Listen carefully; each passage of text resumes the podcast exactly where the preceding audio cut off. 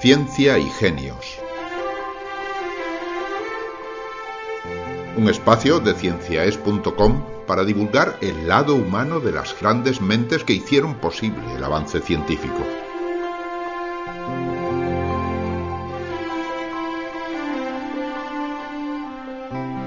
Ciencia para Escuchar vive exclusivamente gracias a las aportaciones voluntarias de sus oyentes. Si le agrada nuestro trabajo y desea colaborar con una donación, visite nuestra página web cienciaes.com.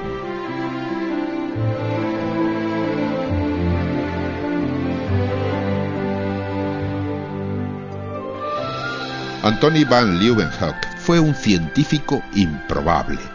Había nacido en una familia de comerciantes, no tenía fortuna, no asistió a la universidad y no conocía más lengua que la suya, el alemán. Con estas premisas no es fácil ganarse el respeto de la comunidad científica y de hecho, como comentamos en nuestra página web, cienciaes.com, durante algún tiempo no fue tratado con la deferencia que merecía. Sin embargo, a pesar de tenerlo todo en contra, consiguió lo improbable, ser un científico respetado por hacer algunos de los descubrimientos más importantes de la historia de la biología. Gracias a sus microscopios fabricados por él mismo, observó las bacterias, las células del esperma, los glóbulos rojos de la sangre, algas, protozoos y muchas cosas más.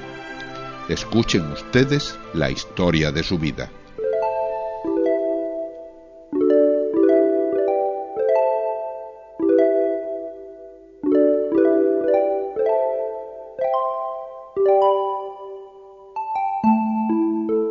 Esta es la extraordinaria historia de un ser aparentemente anodino, de un hombre sin estudios que vivió hace más de 300 años en Holanda y que para ganarse la vida eligió profesiones muy modestas. Pasó muchos años vendiendo telas y después, ya de mayor, sirvió como ujier en el ayuntamiento de Delft, su ciudad natal. A primera vista, Anton van Leeuwenhoek, que así se llamaba, vivió una existencia muy gris, pero solo a primera vista. Para aliviar el tedio cultivó desde muy joven una insólita afición, y gracias a ella descubrió, sin moverse de casa, el más asombroso de todos los universos.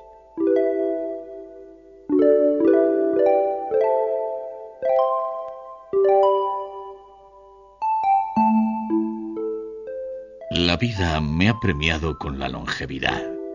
Y aún hoy, próximo a cumplir los 90 años, tengo el pulso firme y la vista afilada. Son dos atributos con los que me premió la naturaleza para poder disfrutar, en mis ratos libres, de una tarea apasionante.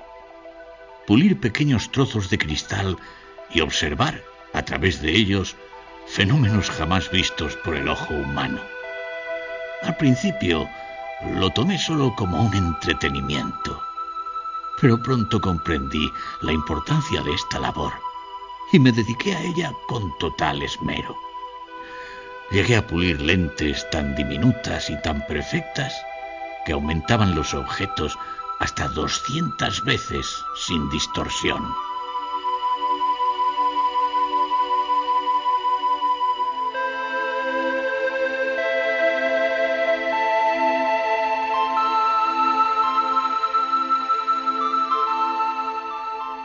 La curiosidad de Leeuwenhoek era tan insaciable que cualquier cosa, por insignificante que fuera, era digna de estudio. Cada vez que quería analizar algo, pulía una lente y observaba durante horas o incluso días el objeto en cuestión. Insectos, gotas de agua, raspaduras de dientes, semillas, trocitos de comida, cabellos. A lo largo de su dilatada existencia, fabricó un total de 419 lentes, todas ellas de inmejorable calidad. Y también con extremada perfección anotó y dibujó todo cuanto iba descubriendo.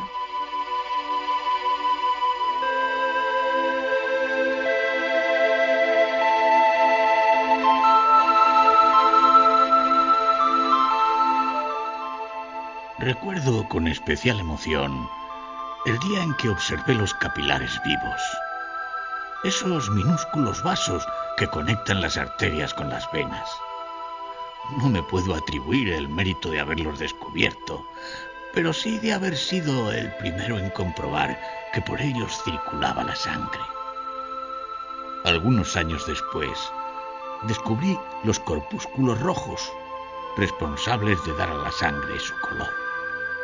Me apasionaba analizar cualquier objeto relacionado con el cuerpo humano, y sin embargo, el hallazgo que más me impresionó fue una simple gota de agua que tomé del pozo de mi jardín.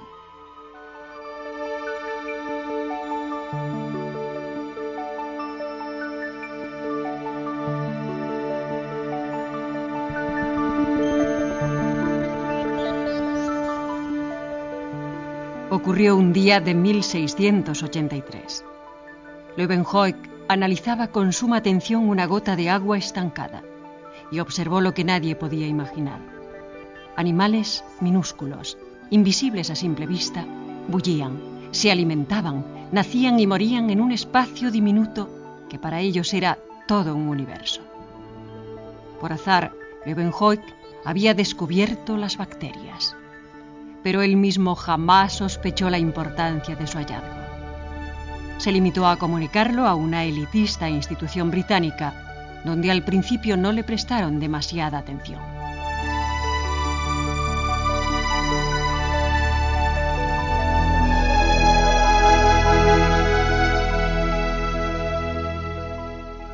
Me llegaron noticias de que el rey Carlos II de Inglaterra había fundado una sociedad denominada Royal Society, a la que pertenecían los científicos más eminentes de la época. Titubeé mucho antes de ponerme en contacto con ellos y hablarles de mis descubrimientos. Al fin y al cabo, yo era solo un pobre pañero sin estudios. Tras darle muchas vueltas, me armé de valor y escribí. Pero no me tomaron muy en serio. Sin embargo, cambiaron de opinión cuando les envié como regalo 26 lentes para que ellos mismos pudieran comprobar cuanto había descrito en mis cartas.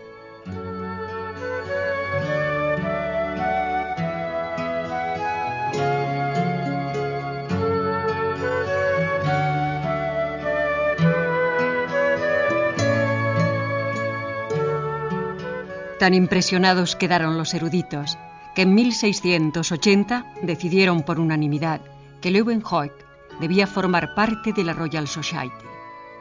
En agradecimiento, el pobre pañero holandés se convirtió en uno de los mejores colaboradores de la institución. A lo largo de su vida envió un total de 375 artículos en los que describió con toda meticulosidad el fabuloso mundo de lo invisible. Inmediatamente, su fama se extendió y aunque le llovían invitaciones de todas partes, Leeuwenhoek siempre se negó a abandonar su casa. Ante ello, los personajes más ilustres de Europa comenzaron a llegar hasta la pequeña ciudad de Delft con el único objetivo de mirar a través de los cristales mágicos.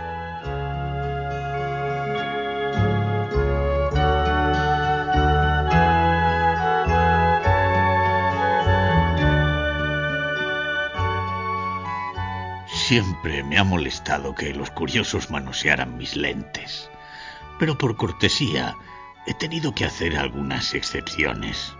Muy pocas, pero las recuerdo bien.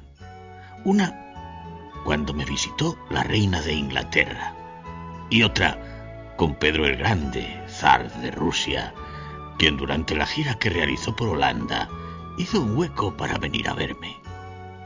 También he tenido consideración con los representantes de la Compañía Holandesa de las Indias Orientales, que llevan años enviándome insectos desde Asia para que los analice. Han sido visitas que me han provocado cierto rubor, porque siempre me he considerado un hombre anodino, un simple ujier de ayuntamiento, que tuvo la suerte de vivir una historia excepcional.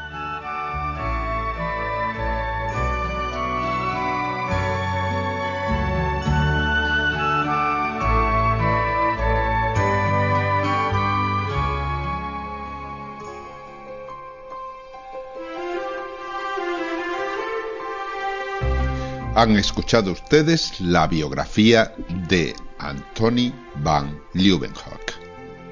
Un capítulo más de Ciencia y Genios.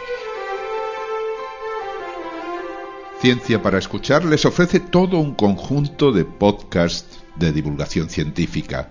Ulises y la ciencia, hablando con científicos, la ciencia nuestra de cada día, ciencia y genios, zoo de fósiles, océanos de ciencia, seis patas tiene la vida y vanguardia de la ciencia.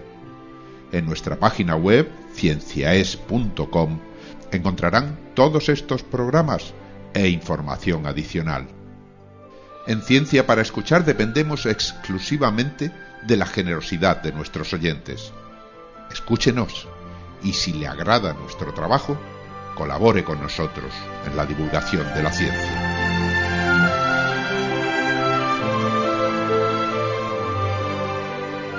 cienciaes.com Ciencia para escuchar.